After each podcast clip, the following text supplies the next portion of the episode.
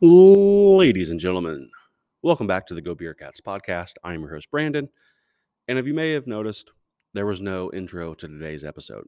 That's because today's episode is way different than anything that you're used to hearing on the show. Uh, we're not going to talk about beer. We're not going to talk about the Bearcats. Uh, but since it is Memorial Day week, or maybe you're listening to this on Memorial Day, that uh, for this last episode of season three, I would share with you an interview that I did with my grandpa in 2017. My grandpa uh, is a World War II veteran, and the interview sort of covers his entire story from when he was drafted to when he got to come home a- after uh, everything was over. Uh, so, if you listen to the show long enough, you know that I am a teacher. Specifically, uh, I teach social studies. Teaching American history is really my, my favorite thing to teach under the, the social studies umbrella. And when I was doing my student teaching in Columbus, the uh, cooperating teacher and I were talking one day, and he was very surprised to hear that uh, my grandpa was still around. Uh, you know, at the time he was 92 years old, and the idea was for him to come in and share his experience with our students. Logistically, that that wouldn't work. That wasn't going to work for a couple of reasons. So what we did in class one day is with the students, we workshopped uh, some questions that they came up with, and then I took those questions home. And one evening interviewed him with those questions to try to get his story uh, recorded really for the first time and this is really the only recorded audio that we have of his story uh, we being you know the family uh, this is really the only recorded audio that we have of him and his pretty much complete story even though we probably sat down and recorded this uh, we waited too long to do that. Uh, you know, we waited until he was 92 uh, instead of you know getting it fresh. But at 92, he still he still has a very uh, vivid memory uh, of his experience, uh, uh, like I'm sure any of us would who would have experienced those things. and he, he was very willing to share his story with us. So when every time I, I teach uh, World War II. I try to share this with students, and, I, am excited to share it with a, a different audience uh, through this podcast. Hopefully, you enjoy it uh, just some, background information for you to sort of put some things in perspective once he gets talking. Uh, like I said, he, he, was he was drafted at 17 years old before his 18th birthday, and never finished high school or, or got his diploma because he was busy fighting in Europe. Uh, so he, he was in the, the U.S. Army as a tech sergeant for the 278th Combat Engineers. Uh, he landed at Normandy at, at D plus three, so a couple days after uh, D Day on uh, on June 6th. So uh, he will he will take us through his story from reporting to Columbus all through uh, training in in throughout the South uh, before he ships off uh, to England so he can, he can land at Normandy. It, it's if you're uh, any interest in history or military history, this is definitely something that that you will enjoy uh, and something that I certainly like uh, to have to let his you know the memory of him live on. Uh, he, we did uh, lose uh, my grandpa in 2020. He was 96 years old, uh, and this is he definitely had a, a huge impact uh, on me growing up. We lived two two doors down from him, uh, so I pretty much saw him every day as a kid, and still very fond memories of everything.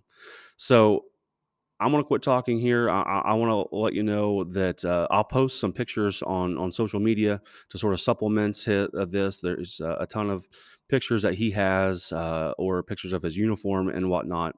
A picture of uh, the bullet that goes through his forearm that uh, he'll tell you the story of. He, yeah, he picked up the bullet and put it in his pocket. We still have that today. It's kind of an interesting way to do things, I guess, after getting shot the audio, last note here, the audio might be a little subpar. Like I said, I, I, I, recorded this on an iPhone 4. I think it was laying on his kitchen table as as him and I spoke one night. So I think the it's still serviceable, but maybe not quite where I wanted to be. I hope you guys enjoy it. Happy Memorial Day. Hopefully you're enjoying some some a nice family cookout. And as you're preparing, you're listening to this. Cheers.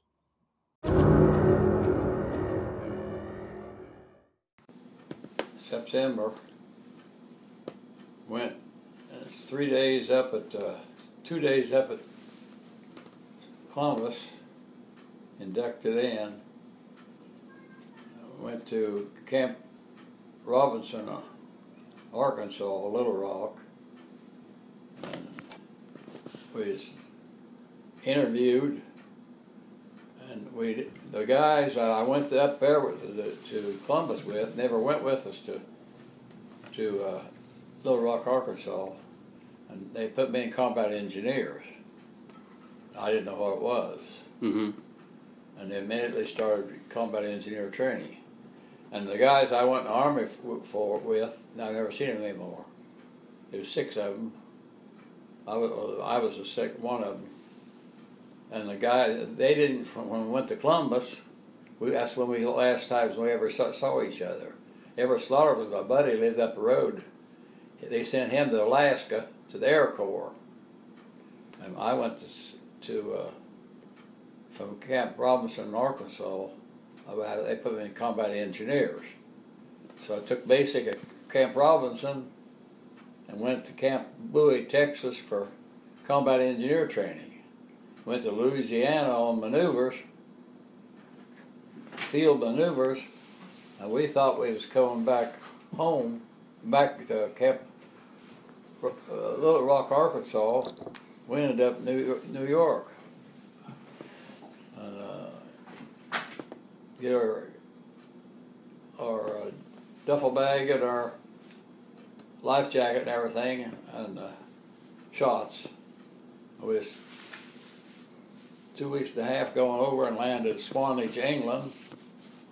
That's a jumping off point for for uh, ETO. For, for the European theater operation. Yeah. Okay. Well, yeah. Yeah. And I, I landed landed at uh, probably D plus three or D plus four because when we went up, got first off of, of the assault boats, went up went up a rough ravine, and, and no no no no nobody shooting at us then. They already, we we already made our own beachhead, and uh, first thing I seen is a German with black boots on on a horse, hooked to a gun, because they didn't have enough men. Is using using horse for pull their ar- ar- artillery pieces, and his guts was hanging out. I thought, gee whiz, I, what I got myself into. So it just got worse from then on. So when, how long from training? Like how long was training until you Oh, got I shipped don't off? know that. Not not very long, you think, or Well, I don't know what's long. I went from here to Camp to to Columbus. I was inducted.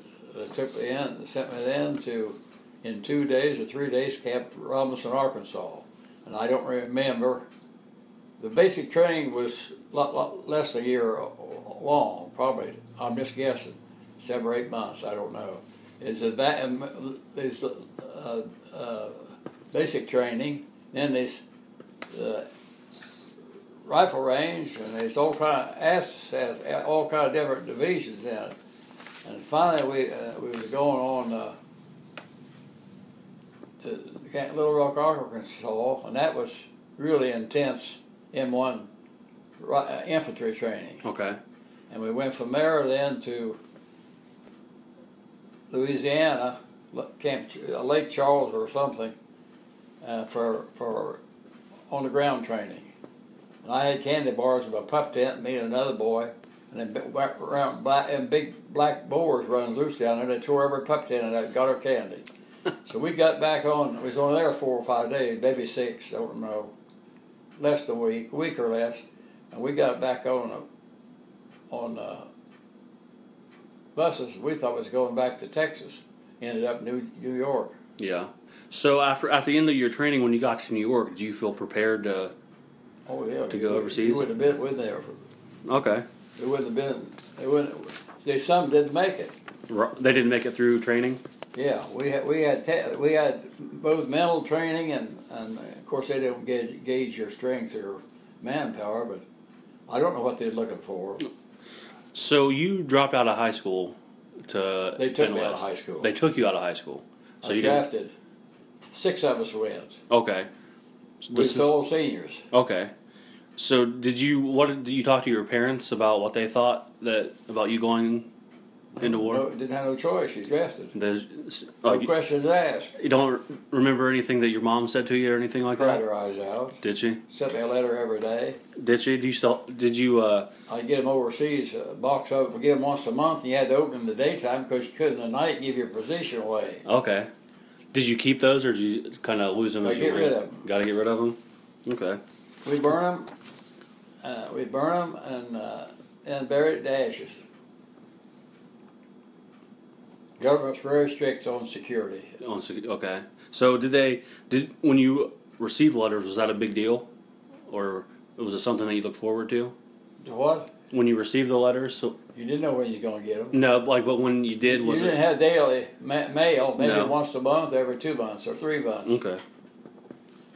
It was a surprise to you. So when you you said you trained for a combat engineer. Yeah. So did that give you specific responsibilities like during it's a fighting? combination of uh, scouting, artillery, shooting, rifles. You got you, in two, combat engineers. You're on your own. You, they trained you to survive. Yeah, in a given any given position, you're supposed to make a, a way for yourself. And 278 in your combat combat engineer training. So when you said you were at Swanage, England.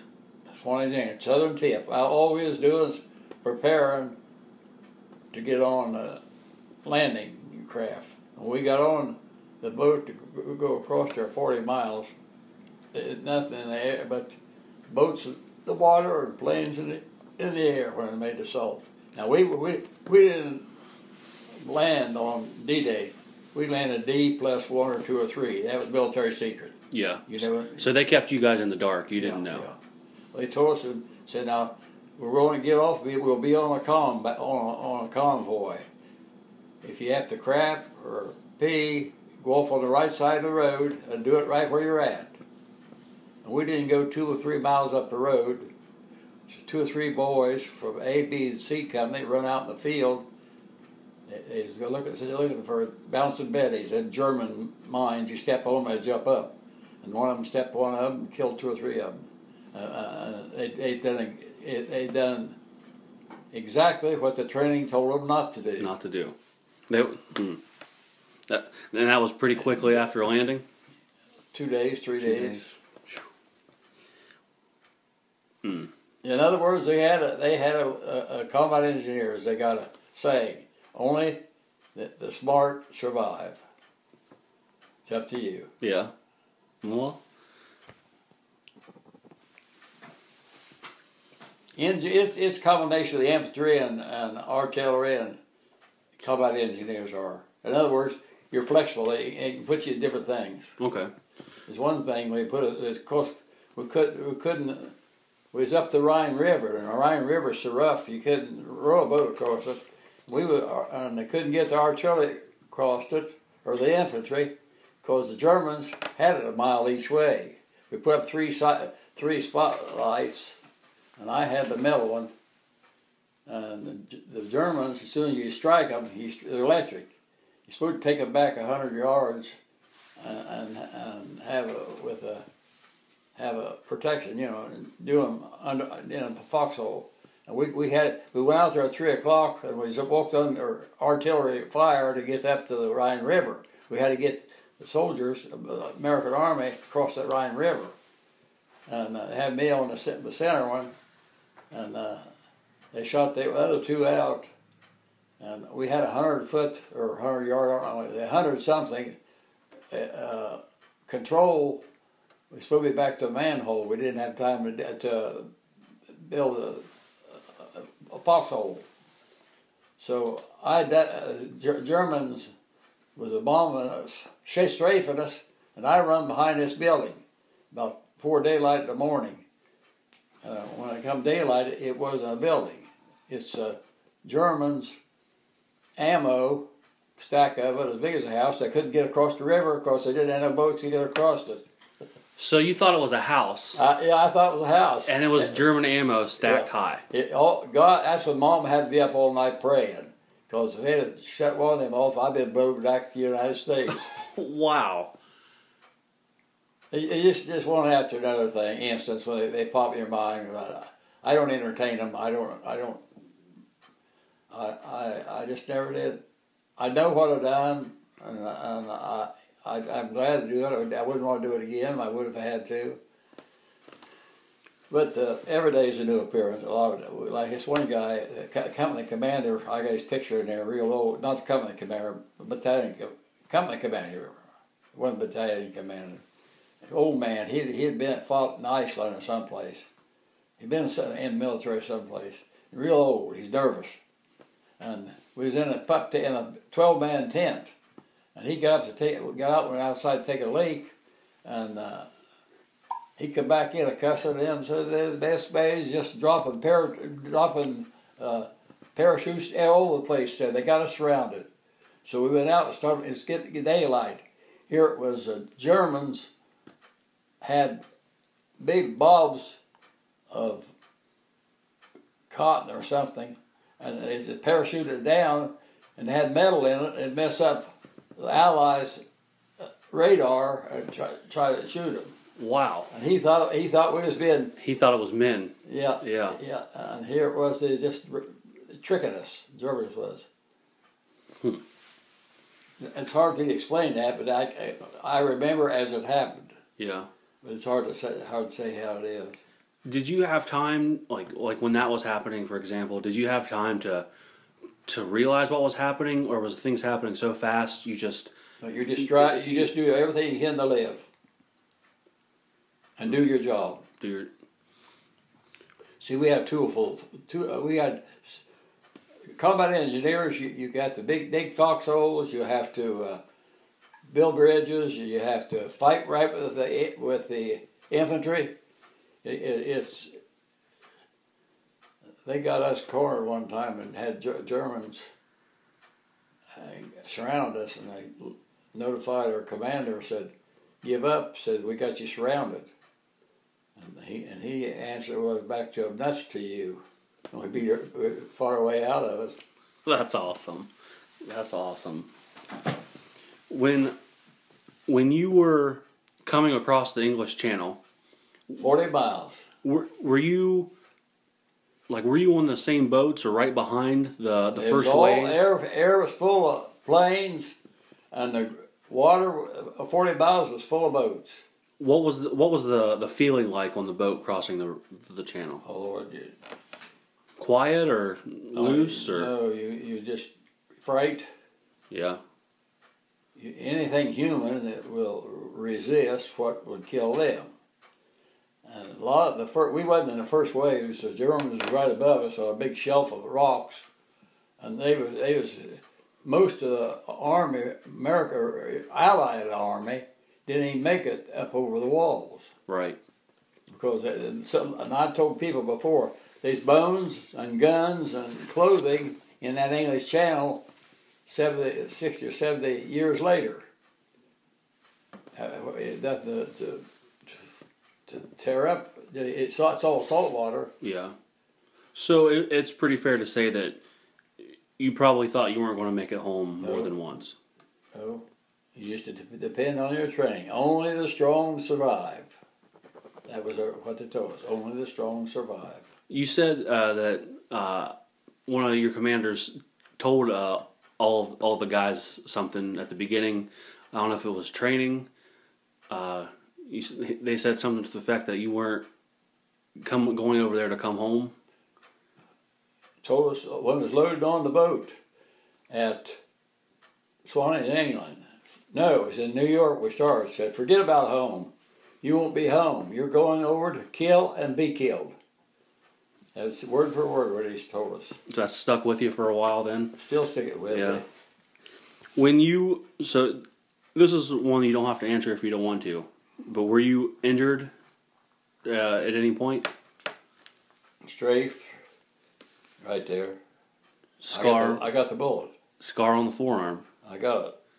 You got the bullet that, that, that hit you? Yeah, in the drawer.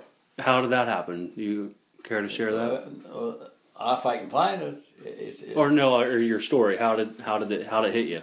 I didn't. I just know something stung me, and it. Uh, what it done?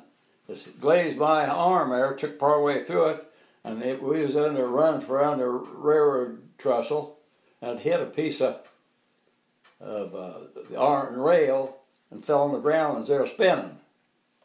After it hit my hand, it's there spinning, and I picked it up and burnt my fingers. But it's, I got it. I don't know where I grab it quick or not. It's about it's thirty caliber Oh wow! German plane. From his plane. Yeah, that's strafus. Phew. Okay. That. So you pick, you picked it up and kept it with you. That's pretty It cool. It was hot when I picked it up. Yeah. Yeah. Let it ground spinning. Let me see if I grab it real quick. A second. All right. I can't tear it. It should be in the top drawer. I don't want to dig it. Something one time over there, I never could put any date on it. I got this kid or little sister, little kid, picture someplace in my army papers, and I'd like to show it to you sometime, but I, I wouldn't know where to look now. It's all right. We'll we'll find it. Let me see where I am here on our questions.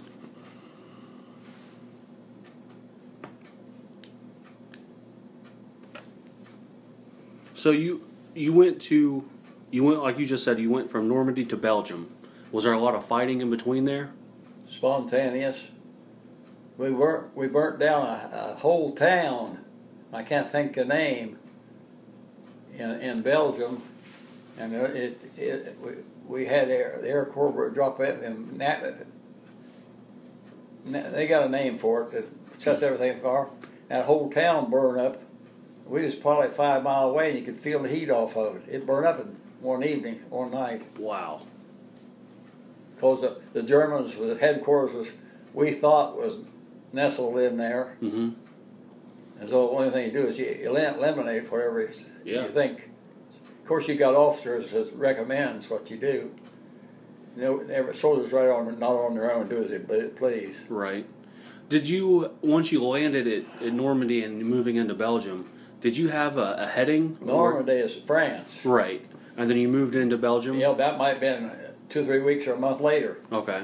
So did you you? don't, it, uh, fighting forces don't move by, by you couldn't they got they got to fight their way uh, we outsmart the enemy and all that So you were just you were just going where you were needed, basically. You didn't, No. or did you have a, a place that you? though we we we was going ahead going with the force we had no idea any towns unless you saw a- saw a town on on a map on the every crossroads has got a crucifix they're all Catholics they got uh, an image of the Lord that every all them countries over have.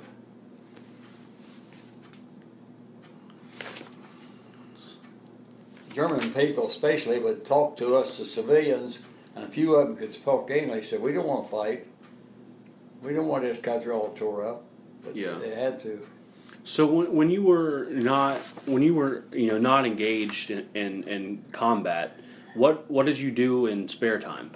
You don't have no spare time. You know, so, were were you digging foxholes? Yeah, yeah, and we uh, for for latrines, we would dig it. We'd dig down as far as we could go, probably three foot, a ditch this wide, and then you run a uh, you put wood pins or something wherever we got them, I don't know, and a string across there, and you you could you, you could in it that night or day you could hold on that string, and go out there and straddle that and crap or take a leak either one.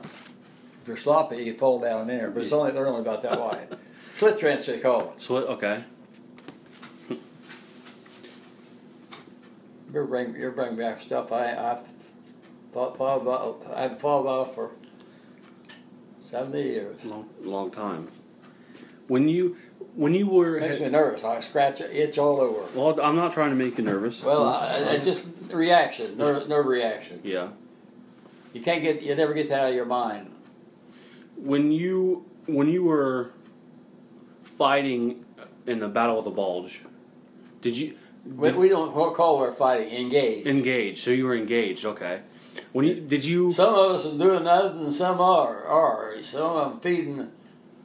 Uh, then if if you could get a hold of a loose truck and they're out of water, we could go so many we know where there's water points at.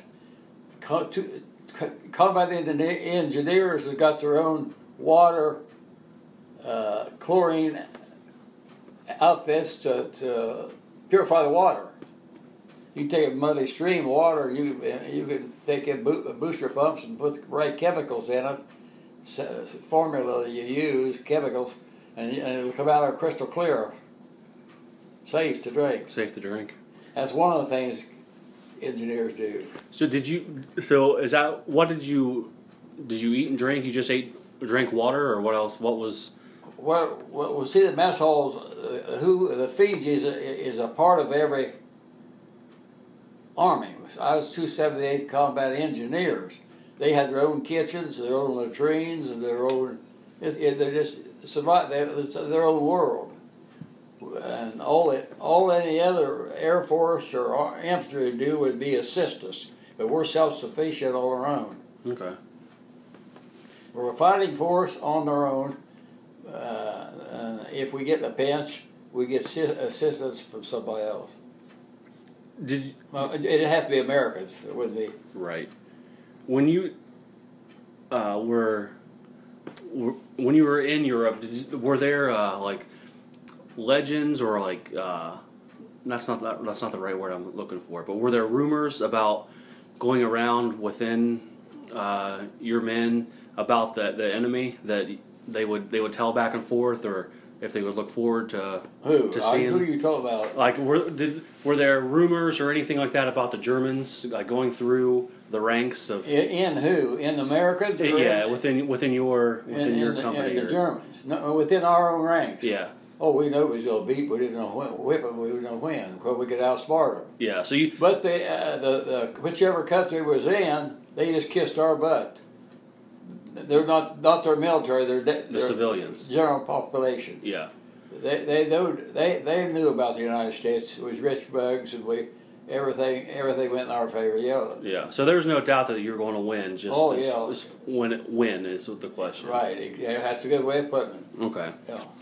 So when you how, when did you find out the war was over or did or did you We was packed up, to go to CBI, and it had come over, and I don't know what's.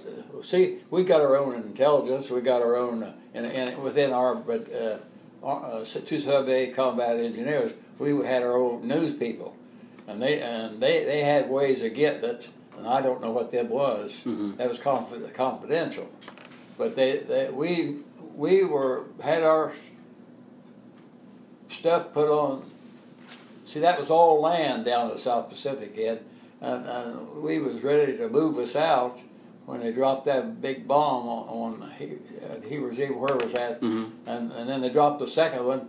Then uh, the war's over. yeah And, oh, they, and we threw the hats in the air and everything. Yeah, I showed you the cat inside that house we stayed in. Uh, took over the library. Yeah yeah I got a picture of that so that that was after all everything was done that was on your way home No, we we was only there. I was only there twenty or 30, 30 some days. You go home. You don't come home with an outfit. I I, they, I, I was probably seven or eight hundred people in my outfit, and I, I only had one or two buddies come home with me. really The points you come home on the point system, okay and and a whole army of two two seventy eighth don't have the same amount of points. It was individual points Yeah. Okay, so even even though the war was over, you still had to wait your turn according to your Yeah, I was. I was about fifty some days getting out of there. Fifty days after. Yeah. Well, We left the we left Germany and go go ahead to Belgium and France. So we didn't fly out of Germany. We clear back. We didn't go to England. We come back. I don't, I don't remember where we did land at. where- What boat we did come on, but uh, can't think of it now. Anyway, we was leaving Heidelberg. Heidelberg is is a very educated. He's one of the biggest universities there. Mrs. Hirsch taught. She's dead now. Lives there with Hirsch Fruit Farm. She got her degree in Heidelberg, Germany. really, when you were when you were coming home, what did that look like? You did you come back through New York, or where where was it when you came home? We we come back. We saw Statue of Liberty. Coming home. We were, we were just about home. Yeah. And uh, they had on both sides. We was in, in the boat, but on both sides they had looked like high school bands in uniform, uh, wel- playing "Welcome Home." Welcome home. I can't think for not soldier. Anyway, and just screaming, just carrying on, and oh, we eat that crap up. Yeah. Did you, uh,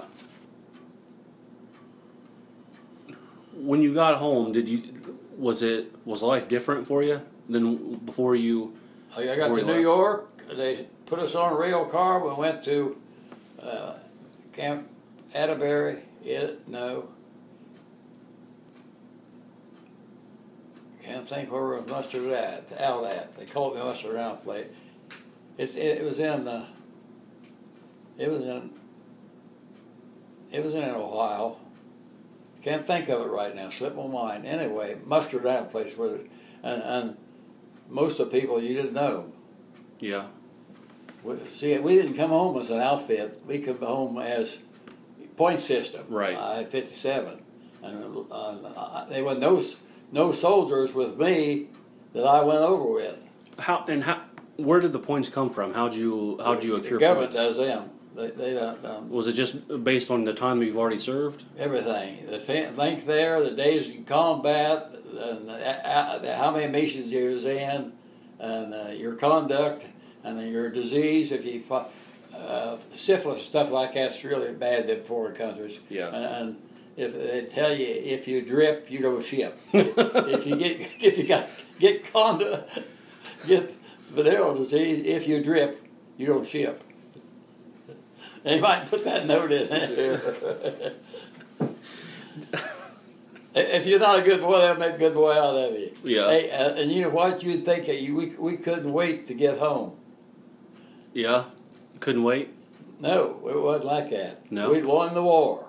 Yeah. We was the heroes. That's all we went to do. And we knew for the rest of it we could handle it. We got that far. No, we could we could give a crap. I got to In- Indiana, Camp Atterbury, Indiana. Where it was at. And I was going in line and take a turn. I could only bring one uniform home. And I turned all my other stuff in. And get, uh, well, they had shipped it in big bag, duffel by big bag, that bags. And I got and I run on to Bill Atwood. It was a cousin of mine, mom's, my mom's sister's boy. Well, he's always a drunk here at home anyway.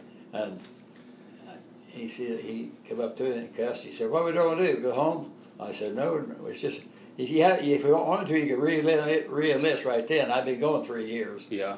And I, I said, I, I tell you, Bill, Bill's his name. He ended up lived on the Hartwood Road for a while, and I don't know. He's dead now, but I don't know. Anyway, and I said, Bill, it's it, it's a real list. And he said, Well, I'll tell you what, let's go home. He Said Dad works the paper mill, and he runs us out home. Said then we'll go back and read the list. And once I got got away from him, I never did. Never gave another thought? Oh, but no, no, it's going.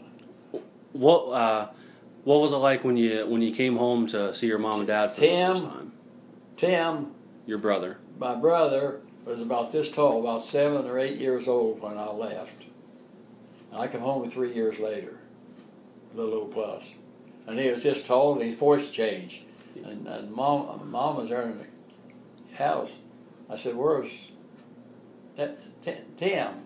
He said, Well, she said, Dad and Tim's up there behind the church house at Beulah picking strawberries. And uh, so I went out outdoors. Mom rang the bell, big old outside bell up there at the house, still up there on post thing. And here they come down the hill, and uh, this big tall gangly kid with Dad. I, I hugged Dad. I said, "Who's that?" And He said, "Tim." Oh no. anyway, He grew up. uh, went, uh, biggest change I seen, I went to the front room, and then you got the their bedroom, then you got the bathroom. Well, before I went in the army, the, the, their bathroom, Dad had put, Mom had put down, Dad had put down some real pretty carpet in their bedroom, and uh, blue flowered. And when I come home in three years, I went to the room to see the bathroom, and the, the mom's Dad's carpet was like brand new. Mom's was nothing but threaded the strings, where she'd been on her knees praying for us, not only me, but all the ar- all the boys in the army. Man, that's A lot of them. I had all kind of cousins and relations and friends in the military, and uh, several of them got killed. yeah. Did you did you uh, you didn't know that until you came home?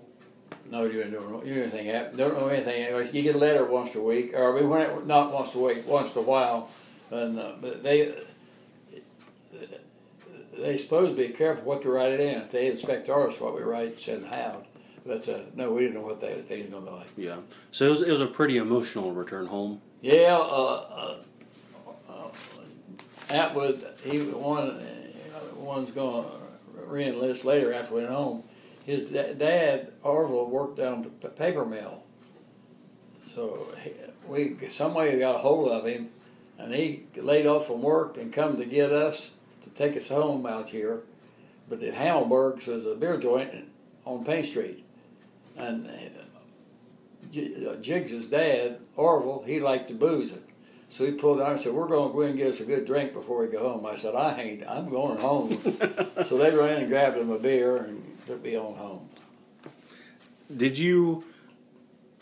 So sitting here today, would you say that your the experience of of World War II ch- changed you? Yeah. Made me very much so. Made you value life, what life meant to you, trust in other people, trust in yourself, knowing you can do anything if you want to. That's a pretty good message. It give you a whole new look, look, outlook on the value of life and what you can do about it. And what you want to do, you can do if you want to. Bad enough. They know sky's the limit. That, that, that thing in the army, sky's the limit. I like it, you know, Germans, Americans fight Germans, no, no question about it. Germans gonna get their ass whipped. That's all they're gonna they're, they're gonna get it. There's no way out of it. Not America, not on a No, no. GI, uh, go that far, I mean, a thousand mile away from home, somebody's gonna get their tail whipped. Yeah. So, well, let me.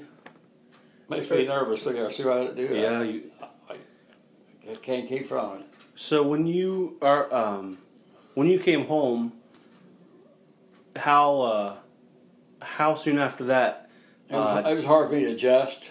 was it hard for you to adjust? Yeah, I appreciate. I know I was home and safe, and I got, had to know that was behind me. But erasing it was the hardest thing to do. I still can't erase it. Did the uh, the to a certain uh, lady that caught your eye uh, help to erase that? Huh? Uh, there was a there was a, a young lady that caught your eye when you came home, right? Yeah. Yeah. her dad went to High Street Church, and my uncles and aunts went to High Street Church here in Chillicothe, Mhm. and, and I met her dad and mom. When I was overseas, I'd seen her. She's a homely looking girl, but I never talked to her. She sent me letters and pictures. She she was writing you over there. Yeah, Okay. and I thought, you want the truth? I thought, baby, when I go home, get home, you're going. She's so too strict. Yeah. Her her parents. She don't know. Yeah, and plus, she didn't know what our army life was. She everything was honey and pie. We had party last night. Uh, hey, we we uh, we uh, had all all legitimate food like in church, and we had young people rally, big people, big big bunch there. Hey, a guy on the front lines with a ri- M1 rifle don't want to hear that. So what's anything good going on at home? Right. Because okay, That's that's don't want to hear about that. You're Another thing, another thing's on your mind. Hmm.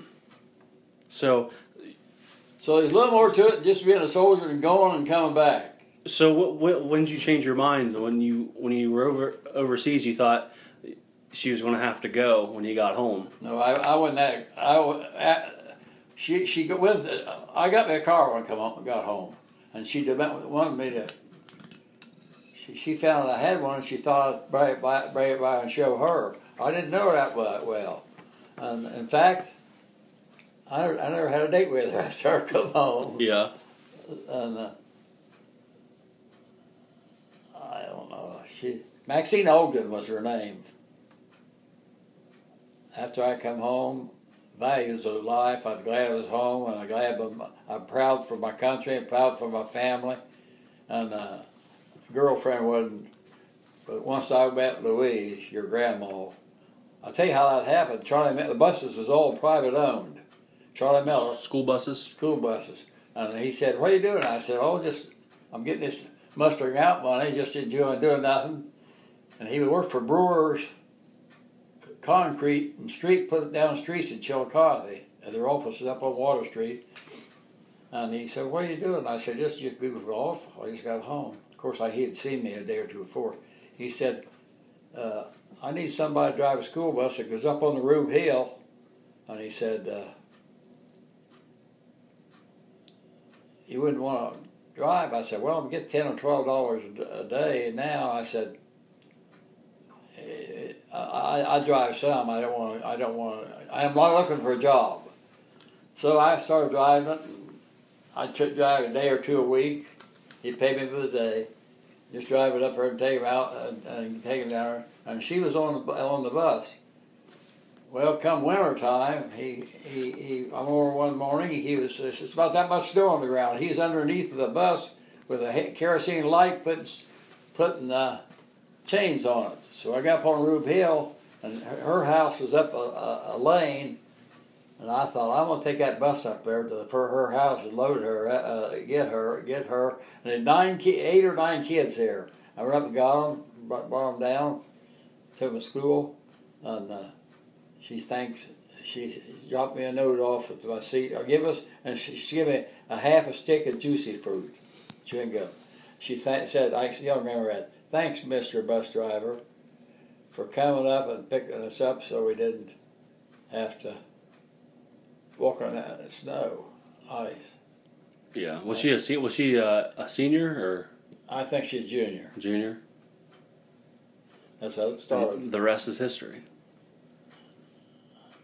Uh, uh, she, she was pretty in school, and the, the boys, I couldn't go to a place. I had that Chevy, and uh, they would stop me along the road and wa- want me to roll glass down. They're gonna get her out of there. At, at Glen Moore down down at, uh, oh down at- I can't think down on seven seventy two. Where where where where Turner Road comes out and comes down on seven seventy two right there. Sure. Where, where he lived, and he stopped me down towards town, down towards on towards town on on uh, seven seventy two, and uh, when rolled glass down on where glass guy, he gonna take her out of the car. I, I pulled away before I let him stand there. I sent word to him. Next time I'll run shoot. I'll run over here and shoot you. Anyway, we got engaged, and the rest was, was my family. Yeah. So in at 92, you're 92 years old now, and it's 2000. I'm crowd. I'm crowd ninety three. Crowd in 93. In 2017, knowing what you know now, would you do it again? I'd do the same thing. You would? If I know now what I'm sitting here, the only thing what hurts me is, is mommy. Yeah. Her cup's right there. I showed it to you already. Yeah. Yeah. One thing though, the Lord allowed me to be right here in the house for that night with her. Dad didn't come home from school. He worked the midnight shift custodian, and he always checked in. So you, you said you would definitely do it over again. You you are you are you glad that Hey, old soldiers never die; they just fade away. yeah You do anything you've done. You, the only these day- things I would I use poor judgment hmm uh, over there, uh, but uh, I I used wore boots with no socks in, on in them, and froze my feet, yeah and uh, things like that. You let live and learn. You grew up. Army's a growing up thing. yeah yeah. So because it was in when you were in Belgium, those were pretty harsh conditions, right? Cold yeah, and yeah, yeah. That's where we, they uh, was in Belgium, and we stayed all night in this old church.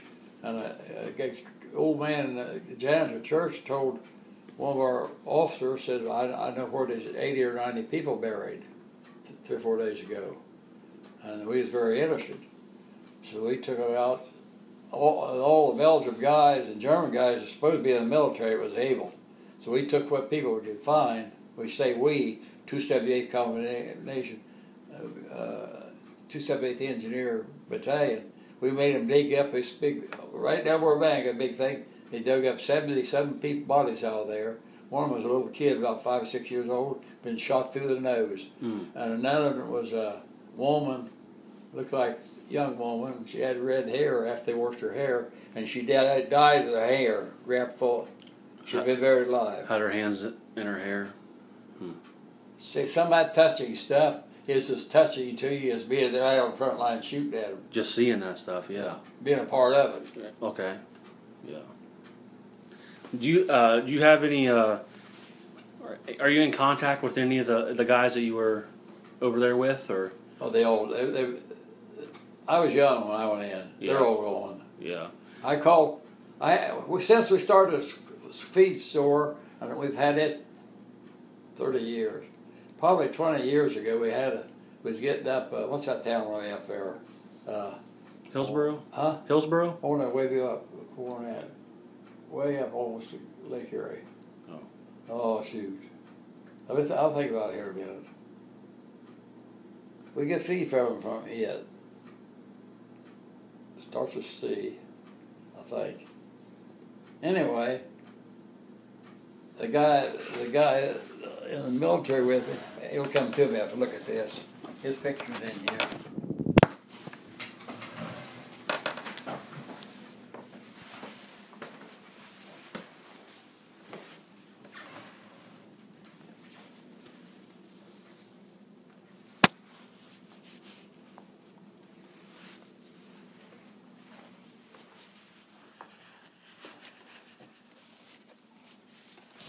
Oh, shoot. His picture is right there. He dead. That Ball, he's he, he's Ball. He's from Georgia. This old man, he's too. He was too old to go over, but he went. Mm-hmm. That's Wackerly. There's me. Yep. Uh, here I am. There. Uh, I, I want to say Cambridge, but it's not.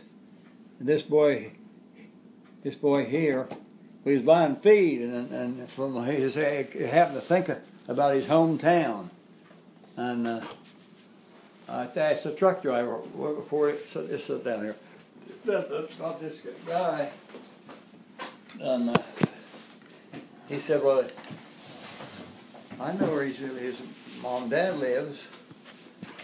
And uh, I to say Coshocton, but it wasn't. Starts with C. And he said, uh, I said, do you ever see her or him? He said, I see her once in a while. So I said, I'll get her phone number. So in a week or two or three, when he get down again, he gave me a phone number. So I called her. And she's crying. And I told her who introduced myself on the phone, Mm-hmm. 200 mile away. Told her who it was. And I was in the hu- armed military with your, with your husband. So I just lost him two weeks ago. Oh wow. Passed away. He had some, I forget what she said. And she said, tell me about him. And I've talked to two or three other women. One at Circleville, that her, I- he passed away. I told David, take me up, I want to see him. And he, he cold black hair, and he, his pictures there, two of them in the big picture. And uh, I can't think of his name. Anyway, so his wife was there, all pretty well do, all black dressed up.